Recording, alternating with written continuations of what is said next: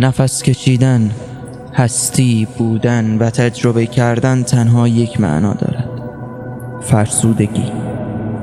انسان به مسابه هستی دچار فرسودگی می شود مهم نیست چقدر عمر کنید یا زندگی با لبخند از شما استقبال کند یا نه چرا که فرسودگی جاودانه است.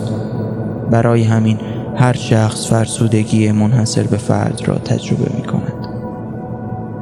من فرسودگی را یک قاتل با ضریب هوشی بالا می دانم قاتلی که با هر بار دستگیر کردنش به هر حال راهی برای فرار پیدا می کند و از گوشه دیگری از زندگی با هویت جدید باز می گردد.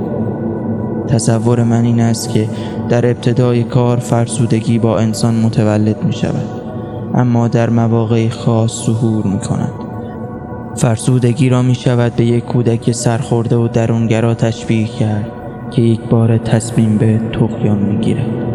مثل تمام انسان هایی که به مرور از دست می روند فرسودگی به مرور به منظره ظهور می رسد. شاید با اولین احساس درد این درد می تواند فیزیکی یا روانی باشد می تواند دردی کهنه باشد که حال به فرسودگی رسیده و تا مغز استخوان را آغشته می کند. یا می تواند حاصل به گوش رسیدن یک جمله تمسخرآمیز باشد. چیزی که از این قاتل بلفطره یعنی فرسودگی می‌دانیم این است که هیچگاه از بین نمی رود. زیست انسان همیشه با دردهای فراوانی همراه بوده.